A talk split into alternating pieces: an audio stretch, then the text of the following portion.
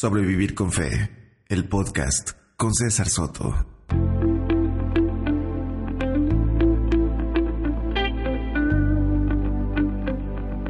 Sean todos muy bienvenidos, todas muy bienvenidas. Qué gusto estar de regreso.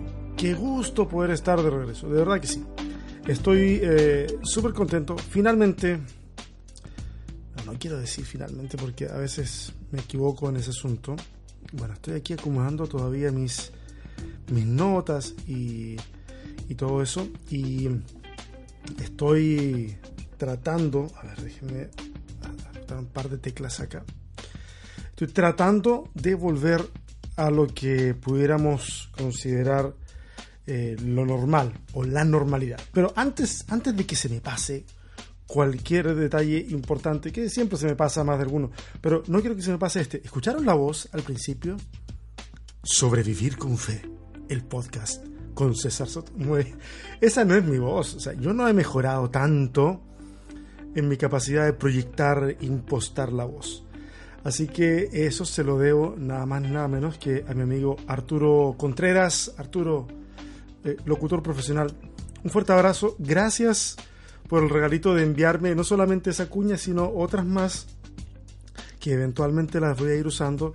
Eh, si ustedes andan buscando eh, una voz en off, ¿ah? un voice over o algo por el estilo para, para un anuncio o lo que sea, contáctenlo a él. Eh, me pueden escribir a mí o le pueden escribir a él directamente. Su dirección electrónica es arco-arco arroba hotmail.com. Así que lo pueden encontrar ahí a Arturo. De verdad, Arturo, muchísimas gracias. Eh, gracias por el favor concedido. en Chile esa expresión es como cuando uno se la da a algún santo que cumplió una, una, al que uno le hizo una manda. Ah, gracias por el favor concedido. Bendito seas, Arturo. Bueno, les decía, poco a poco voy volviendo a la normalidad. Lo dije antes, de verdad, pero, pero es verdad, es verdad estamos tratando. Ahora, yo no sé si te has, tenido la oportunidad de la experiencia de mudarte, pero los psicólogos, que a veces vale la pena escucharlos, dicen de que es una experiencia muy traumática. Eh, cuando es a otra ciudad, el estrés crece, si es a otro país, crece aún más, y si es a otro país con el que no compartes el idioma, incluso más. Así que acá estamos, para que se hagan una idea, acá estamos llenos de proyectos, desafíos, estresados y felices. Por favor, nada de qué quejarse. No me estoy quejando, simplemente estoy exponiendo cómo son los procesos en los que yo estoy pasando.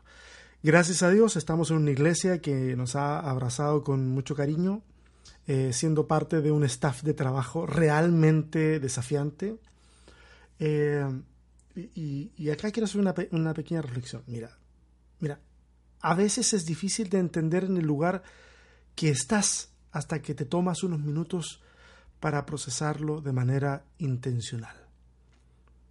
Detenerte a pensar en que no siempre disfrutas el lugar en el que estás parado porque no te has dado cuenta de que estás ahí. E-, eso es súper curioso. A mí me, ha pasado un, par de veces. Es muy curioso. Es, es como estar ausente de la realidad siempre esperando algo mejor, cuando tal vez eso mejor ya está ocurriendo.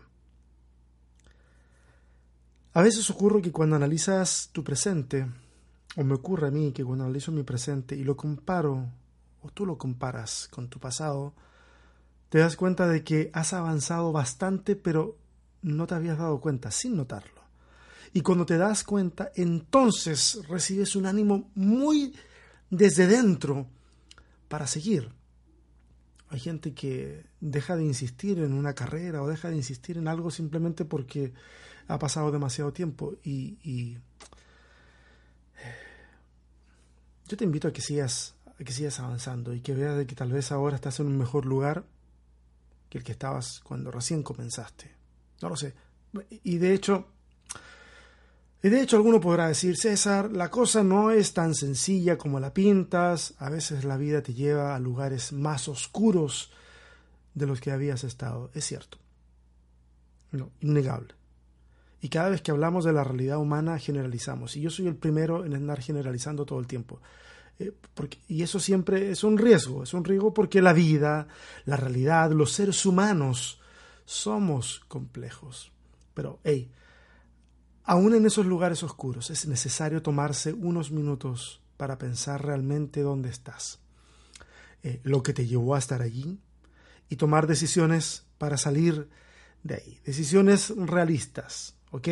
Porque nadie sale de la depresión de un día para otro, ni nadie se sobrepone a la pérdida de alguien de un día para otro, nadie logra reinventarse en la vida, empezar de nuevo, cultivar nuevas esperanzas, eh, seguir avanzando, simplemente porque alguien te dice, ¡hey, sigue adelante! ¡Oh, escuché el podcast de César, ahora sí puedo seguir adelante!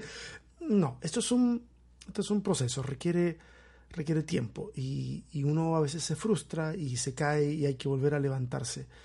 Em, requiere, como les decía, tiempo, em, determinación, determinación diaria en realidad. Ah, no, no es una decisión que uno toma solamente una vez en la vida o en un momento, es una cuestión de determinación diaria, porque esas respuestas que pretenden solucionar todo en una oración, cuando digo oración, me refiero a, una plegaria. Que pretende resolver todo con una oración.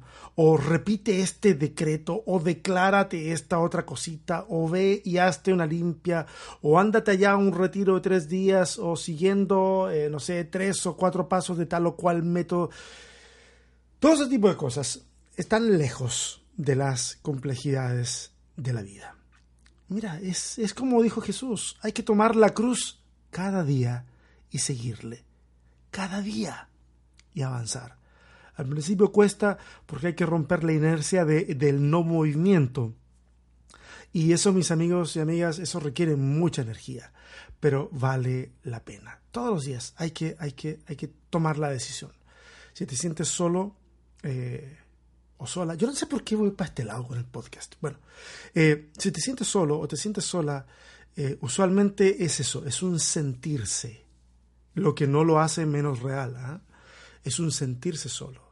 la verdad es que en la mayoría de los casos hay un montón de gente alrededor intentando ayudar, sobre todo cuando uno ya ha dado atisbos de que, de que necesita ayuda. Hay gente intentando ayudar. El problema es que eh, no siempre uno, uno quiere ser acompañado. Parece que se transforma en una especie de profecía autocumplida de decir estoy solo, estoy sola, eh, porque yo voy alejando también a la gente que quiere ayudarme. Si tú estás en esa área, entonces yo te invito a que reconsideres esa postura y, digas, te vuelvas a abrir. Volver a abrirse siempre es volver a ser vulnerable. Eh, y cuando hemos sido dañados, eso es lo que menos queremos, ser vulnerables, eh, ser susceptibles a volver a ser dañados. Pero creo que es un riesgo que vale la pena correr, es un riesgo que es inherente a la vida, a la existencia misma. Y, si no tomamos esos riesgos, posiblemente no, no seamos dañados por alguien más, pero tampoco vamos a crecer eh, con alguien más. Tampoco vamos a poder tener proyectos con alguien más. Así que la, la vulnerabilidad tiene ese riesgo. Y yo te invito a que puedas asumir ese riesgo. ¿Qué les parece? ¿Ok? Ok, ya dije lo que dije. Y a alguien le puede servir, a alguien le puede servir. Hoy voy a hablar de otra cosa, pero a alguien les puede, le puede servir. Pequeño update, pequeño update. Primero me tomo un traguito de té.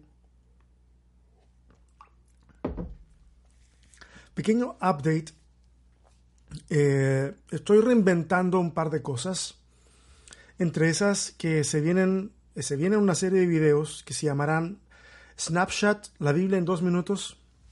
Y la esperanza es hacerlo en inglés y en español. Algunos de ustedes a lo mejor han escuchado alguna de mis predicaciones en inglés. Si tú hablas inglés bien, no te rías de mí. Estoy avanzando de a poquito, poquito a poco. Eh, y, creo que voy a poder conseguir una perfecta comunicación, o casi perfecta comunicación en inglés dentro de, algún tiempo. No, no sé cuánto tiempo, pero estoy haciendo mi mejor esfuerzo. Entonces, el tema de hacer snapshot, la Biblia en dos minutos, con versión en español e inglés, tiene que ver con eso, con empujarme un poquito más. Y va a tener, va a estar entretenido porque va a ser un video más o menos de dos minutos aproximadamente, en donde voy a dar una panorámica en, en mi estilo eh, sobre cada libro de la Biblia. Entonces van a ser varios videos, muchos videos, uno de cada libro de la Biblia, en donde quiero apuntar al corazón del libro eh, en esos dos minutos y a ciertos elementos eh, periféricos que pueden ser muy interesantes para poder entenderlo. ¿Ok? Ese es uno de los proyectos. También hay un proyecto de podcast en inglés que estoy llamando Pushing Boundaries o Empujando los Límites y que la idea es combinar temas de interés general con reflexión teológica. Y por supuesto continuaré con este podcast en español que he dejado tan olvidado, pero que ya comenzamos a darle continuidad. Y quiero darle las gracias a todas las personas que en este tiempo me escribieron para preguntarme, César, ¿qué onda? ¿Por qué no hay más podcast? O ya me los escuché todos y estoy escuchándolos de nuevo. Les prometo que ahora continúo y seguimos adelante. Seguimos adelante por otros mm, cuantos cientos de capítulos. Eh, la idea es poder seguir y estar en contacto con, con, ustedes. Yo sé que no siempre los hago felices con lo, que, con, lo que les comparto o con las reflexiones que hago. A veces los pongo incómodos y si ustedes permanecen en, este lugar virtual del mundo del podcast, eh, les doy las gracias. Porque de alguna manera han visto el, el valor que tiene el poder quedarse en este lugar. Y eso, eso es súper importante. Para mí es súper importante. Y les pido, por favor, compártanlo. Compartan este, este podcast. Es, eh, va a ser, va a ser una, una, bendición para mucha gente más. Eh, cuando comencé el podcast, mi, intención era usarlo como una válvula de, de desahogo para muchas cosas. Pero con el tiempo me he dado cuenta, gracias al feedback de ustedes, que ha sido útil para mucha gente. Y si entonces ha sido útil para mucha gente, creo que puede ser para mucha gente más. El, el, una, una, pequeña reflexión. El, el, proyecto del podcast en inglés, el Pushing Boundaries, tiene que ver con que quiero empujar mis propios límites ¿ah? para poder hacer algo distinto. Y creo que forzarme a hacer cosas en inglés es, es empujar mis límites. Mis hijos, los menores acá que no sabían el idioma, han estado haciendo trabajo de pushing boundaries constantemente durante las últimas seis, siete semanas, eh, yendo a clases, el, sobre todo el de 12 años, yendo a clases que son totalmente en inglés, sin saber el idioma. Eh, y poco a poco ha ido agarrando el asunto y, y está creciendo eh, en, eso, en ese proceso también de ir madurando su propia experiencia. Entonces, eh, mi esposa también, por otra parte, sin saber el, idioma, también relacionándose con gente, eh, y, todos en una posición un poquito más complicada. Y yo dije, yo necesito entonces eh, ponerme en un, espacio no tan eh, confortable para, para, emparejar el terreno. Eh, para mí es una especie de emparejar el terreno de eso se trata en, en, mi caso. Y por eso es que me estoy impulsando a hacer este tipo de cuestiones. Ok, el podcast de hoy creo, creo que así que va a quedar la gráfica, no lo sé. Se llama Espada de dos filos, usando la Biblia como instrumento de muerte. Ay, bueno, no siempre sé por qué le pongo los títulos que le pongo a los podcasts. No exactamente, porque sé que de repente cuando alguien pueda leer espada de dos filos usando la Biblia como instrumento de muerte, hasta se puede ofender y todo, pero, pero, pero ya está. O sea, es parte del riesgo que corremos cada vez que abrimos la boca. en mi caso, cada vez que abro la boca, es parte del riesgo que corro. Cada vez que me pongo a escribir en redes sociales, es parte del riesgo. Ok. Pero seguramente ustedes han escuchado la expresión eh, espada de dos filos, hablando precisamente de, de la Biblia como espada de dos filos. Y es una expresión que aparece, en este caso, por lo menos donde se hace más énfasis, o, donde está el énfasis con el que nosotros la tomamos, por lo menos, en el libro de Hebreos, capítulo 4, verso 12, me parece. Ahí, capítulo 4 en realidad es el que habla acerca de completamente de, de, hay que leer el capítulo 4 para entender de qué habla el verso 12. A eso, a eso es lo que quería llegar. Disculpen mi enredo. Eh, pero, pero, pero me, pregunté, me preguntaba un par de cosas porque el otro día apareció esta expresión, la espada de dos filos, la Biblia, la espada de filos. Y dije, qué, qué, extraño, cómo es que este instrumento que para nosotros parece ser tan, tan, tan bueno para el mundo cristiano, puede terminar siendo un instrumento de muerte. Y me puse a pensar un poquito en esto, no, no, no le di demasiadas vueltas al asunto, tal vez este, este es un punto de ignición para seguir conversando del, del, tema y si tienen comentarios, por favor déjenlos y, los vamos, los vamos eh, analizando, respondiendo, interactuando. Eh, dos cosas acá que quisiera aclarar. Número uno, eh, es que mmm, cometemos un pésimo error eh, el pésimo error de definir un símbolo de acuerdo al sentido estricto que tiene en su referencia original. Está medio enredado eso que acabo de decir, pero mira, me explico. Voy a poner un ejemplo desde fuera y luego vuelvo a la espada. Eh, a veces intentamos definir una palabra de acuerdo a su etimología. ¿Ok? Parece ser un ejercicio académico. Honestamente, parece ser un ejercicio académico. Uh, cuando uno dice, bueno, es que esta palabra procede de las raíces griegas que hablan, y uno comienza a mencionar un par de palabras, y uno dice, y entonces esto significa tal, tal o cual cosa.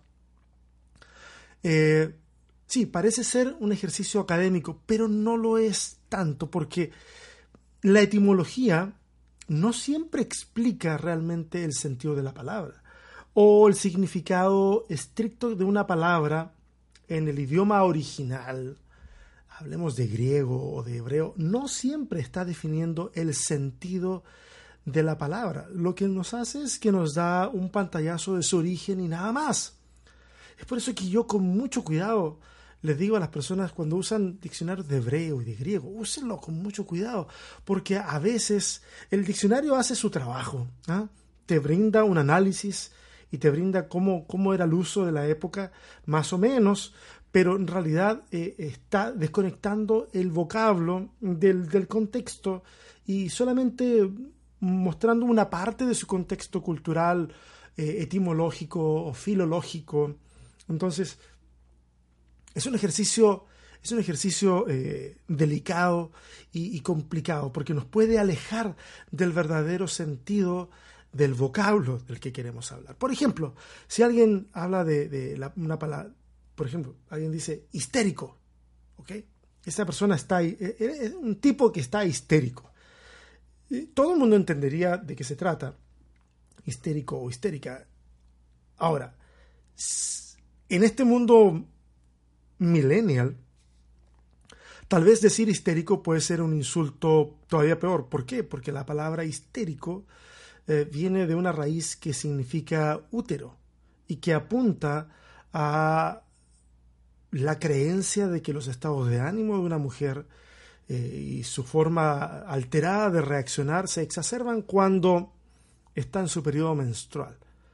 Es decir, en su origen, de, ahí hay palabras relacionadas, como por ejemplo eh, histerectomía, que es una, un procedimiento quirúrgico de, de, para remover el útero. Histerectomía, y tiene la misma raíz que histérico, porque significa eso, es decir, una persona, eh, técnicamente hablando, y discúlpenme, solamente una mujer pudiera estar histérica, sea el sentido que le des a la palabra. Estoy solamente mencionando ejemplos. Y por lo tanto a un hombre no le pudieras decir histérico. Eh, pero, pero eh, si pudieras, o sea, en el español y en el idioma se puede usar la histeria eh, como, como otro término con otro significado nuevo. Las palabras, las palabras van cambiando en el tiempo y van adquiriendo nuevos sentidos, nuevos significados. Hay palabras que eh, en los Estados Unidos yo no puedo usar ni siquiera en español porque van a, tienen una connotación negativa desagradable, como por ejemplo la palabra negro, que en, en, en, nuestros países latinoamericanos no tiene un sentido en realidad peyorativo. En, muchos lugares más o menos, pero, pero en general no lo, no lo tiene y alguien puede ser muy cariñoso al decirle a alguien, por ejemplo, yo tengo un amigo, le mando un saludo a Paulo, Paulo Parada, que está allá en Saltillo, México, y nosotros lo conocemos a él como el negro Parada. ¿Por qué? Porque es bien moreno, y, le llamamos así con mucho cariño, con muchísimo cariño. Él jamás se sentiría ofendido por eso, ni otra persona tampoco, pero el solo vocablo acá puede llegar a ser molesto. Es solamente la palabra, que alguien te la escuche. Eh, eh, otro ejemplito. Entusiasmado. Alguien puede decir, oh, estás entusiasmado. y, alguien, esa persona puede decir, sí, esta, esta idea me emociona muchísimo, estoy muy entusiasmado. Pero si hay un, un de esos fanáticos de la etimología y de ir a la palabra en cuestión, se da cuenta que si investiga la palabra entusiasmado significa poseído por un dios o poseído por un demonio. Y fue una expresión que surge para describir la manera en que una persona se conducía eh, frente... Eh, eh, la, la, la, expresión básicamente tenía que ver con decir, esta persona pareciera que estuviera poseída por el, por el entusiasmo, estoy repitiendo el término, qué mal filólogo soy, eh, por, por, la forma extrovertida de manifestar ciertas emociones, etc. Y alguien pudiera decir, no, no, no, no, no, un cristiano no puede estar entusiasmado porque significa que está poseído por otra fuerza. Eh, eso es ir al término eh, em, de forma etimológica y, restarle todo el significado y la riqueza que el término tiene en lo actual. Eh, un, último ejemplo que le robé a Michael Harding que dice la palabra nice. You have a pretty nice, pretty nice wife. Entonces una persona dice, ah, no, no, no, no. Nice. Viene del latín y significa que no tiene cerebro. Es decir, esa persona me está diciendo que tengo una esposa bastante estúpida. Cuando no quiere decir eso. Pero esos son los riesgos de la gente que asume la gente, no, no los asume en realidad, cae en esos riesgos, eh, que toma un término y quiere analizarlo eh, etimológicamente sin tomar en consideración otra cantidad de factores impresionantes. Ahora, ¿a dónde voy con todo esto? Es que en el caso de la palabra espada eh, de dos filos que se ocupa en hebreos, la palabra en, en griego es machaira, que es la palabra griega sí, para designar toda una variedad de espadas de combate o cuchillos de, combate. Ahora, ¿por qué estoy haciendo todo este preámbulo al asunto? Por lo siguiente, porque muchos creen, y de hecho, curiosamente cuando voy al tema que estoy hablando ahora, investigué un poquito, me di cuenta que la mayor cantidad de referencias cristianas, la mayor, no, me corrijo, todas las referencias cristianas que encontré en la web hablando acerca de este tema hacían el uso eh, del, término latín gladius, que es el término para espada. Y entonces asumen de que la machaira es este gladius, que es la espada romana, que es en realidad una espada ciertamente mortal, pero que no necesariamente es el tipo de espada que aparece eh, eh, en hebreos. no tenemos demasiados elementos para afirmarlo de manera irrefutable. Ahora, ¿cuál es el problema con esto? El problema con esto es muy sencillo. Se asume que se trata, que la espada de hebreos es el gladius y que se trata de eso y acto seguido hay todo un estudio sobre las características de la espada y cómo cada una de esas características terminan siendo asociadas a la Biblia. Mis queridos amigos, por interesante y educativo que resulte el ejercicio, es un ejercicio totalmente viciado. Por más que ese ejercicio pueda hacer pensar, incluso reflexionar a alguien en las virtudes del texto bíblico, su metodología es incorrecta. Y el problema de eso es que, en este caso puede que sea inofensivo, ¿ah? pero fomentar o avalar metodologías académicamente incorrectas puede llevar a que la imaginación afirme lo que sea usando como excusa las palabras originales de la Biblia o la cultura. Y entonces se vuelve en una cuestión demasiado flexible. A mí me gusta la flexibilidad. Es más, a muchos de ustedes saben que me gusta la ambigüedad incluso.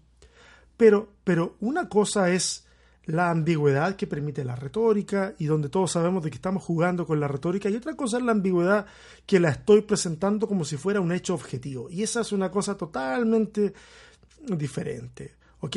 Desde el, desde, el, método alegórico, por ejemplo, que es una de las maneras de, torcer el significado de los textos, yo puedo hacer que las cosas signifiquen lo más curioso, lo, lo más insólito que ustedes se puedan imaginar.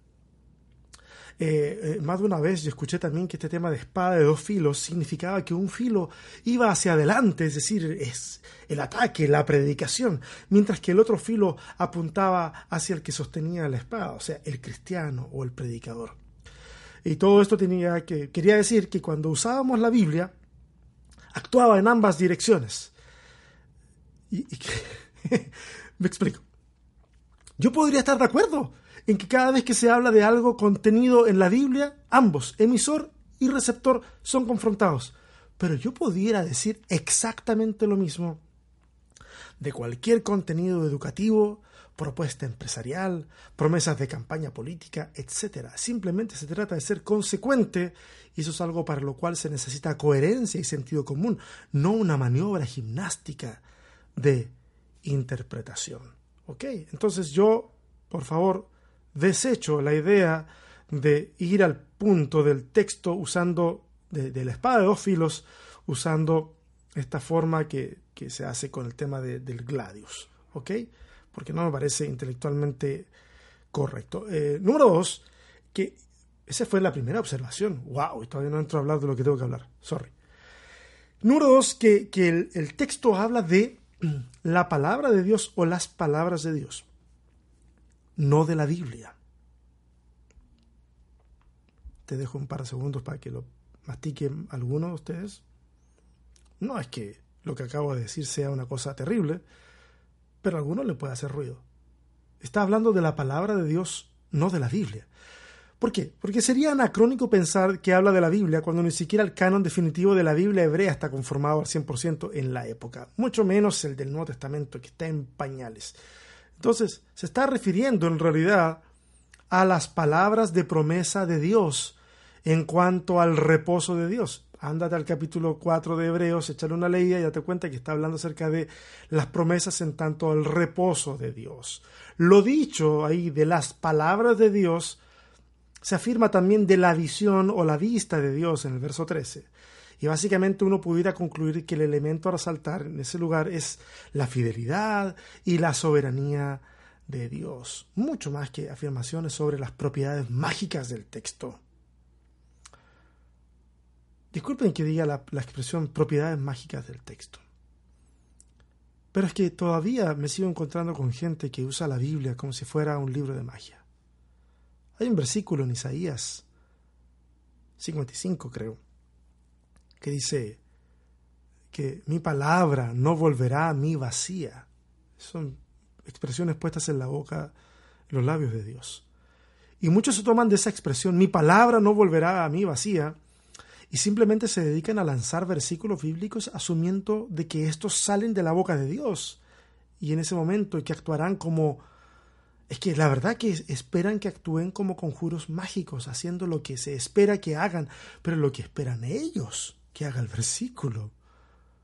Y uno se pregunta y, dice, ¿qué pensará Dios de, de, cómo nosotros llegamos y manipulamos a Dios, la imagen de Dios, para ponerle una especie como de aval a lo que nosotros queremos decir? Y es que es más fácil obedecer a alguien que dice esto es lo que Dios quiere que obedecer a alguien o considerar siquiera las palabras de alguien que nos diga, mira, eh, tengo esta idea y creo que hay cierto apoyo bíblico para ver esto eh, y que mantenga la puerta abierta para discutir de otros elementos que pudieran ser útiles para poder entender algo. La gente está sedienta de certezas. Posiblemente alguno de los que escuchan esté sediento de certezas. Otros habrán huido de las certezas y a lo mejor se encuentran en un camino de deconstrucción de su propia fe, huyendo de las certezas. Acá en Austin me encontré con, me he encontrado ya con dos personas. Una de ellas no quiere saber absolutamente nada de la Biblia. Entrenado teológicamente, criado en un ambiente muy conservador, tuvo esta reacción alérgica o epidérmica hacia la Biblia por la forma en que el texto era tratado en el lugar de donde provenía, de su tradición. La otra persona también ex pastor, entrenado teológicamente, diciéndome que cuando que comenzó a, deconstruir su fe, lo primero que dejó a un lado fue la Biblia. ¿Por qué? Porque era porque no podía acercarse a ella sin verla como la fuente de, de tanto daño que había sufrido, tanta manipulación que había sufrido, y que ahora recién se está reencantando con la lectura de la Biblia, con estudiar la Biblia nuevamente y con leerla con otros ojos. No es tan fácil, no es tan fácil el escenario que, se plantea hoy para aquellos que seguimos viendo al texto bíblico como, como, un texto inspirado y para aquellos que seguimos creyendo que el mensaje de Cristo es un mensaje que trae fe y esperanza para el mundo. Y es por eso que vale la pena conversar este tipo de cosas. Porque es un tema que será tratado y es tratado con nosotros o sin nosotros. Hechas estas aclaraciones, tal vez esto va a ser más corto que las aclaraciones, quién sabe. Me ha pasado más de una vez, ustedes lo saben. Ah, ahora quiero, puedo continuar. Y existen muchas formas de leer las escrituras. Hay cuestiones, maneras devocionales, hay maneras académicas, etc. Y considero a una gran cantidad de esas formas como, como una forma, como formas válidas. Y todavía más válidas cuando conocemos las limitaciones de cada lectura. Pequeña explicación acá. Tengo, discúlpeme, yo siempre tengo la tendencia a tener que explicarme, porque ya me he dado cuenta que a, veces digo cosas y alguien, más de alguien queda colgado porque no saben a, dónde iba apuntando, aunque en mi mente esté clara. Entonces, estoy diciendo que cuando conocemos las limitaciones de un tipo de lectura, eso puede hacerla todavía más válida. Y me voy a explicar. Una lectura devocional, por ejemplo, puede ser súper útil, incluso recomendable para pasar un tiempo a solas, en reflexión, pero es posible que no pueda llevar mis deducciones devocionales, mis deducciones devocionales, a la mente del resto de las personas. Tal vez pudiera conducir un tiempo de devoción, de lectura devocional colectivo, pero las reflexiones personales son eso, son personales y ya. ¿Ok? Entonces cada lectura tiene su lugar y tiene su valor. ¿Ok? Y si uno la deja en, ese, en, ese, en ese ámbito, valioso. Todo el mundo está invitado a leer las escrituras y dejarse asombrar. Ahora, a enseñarlas ya es un cuento eh, distinto. Pienso que hay formas de leer que sí son tóxicas y que cosechan muerte. Quisiera pensar que la muerte espiritual sería lo más terrible, y tal vez desde cierto punto de vista así lo es, pero que también sean capaces de cosechar muerte física es una cuestión que, que me conmueve de forma muy particular. En el pasado las cruzadas cosecharon la vida de miles y miles. Hoy en día el sionismo sigue por el mismo camino y sectores de extremo conservadurismo no sentirían ni el mayor remordimiento si por ley se matara, por ejemplo, a todos los homosexuales. Si crees que exagero, me permito recordarles de un video que se viralizó hace un par de años, del entonces pastor y lamentablemente todavía pastor, Roger Jiménez, de California.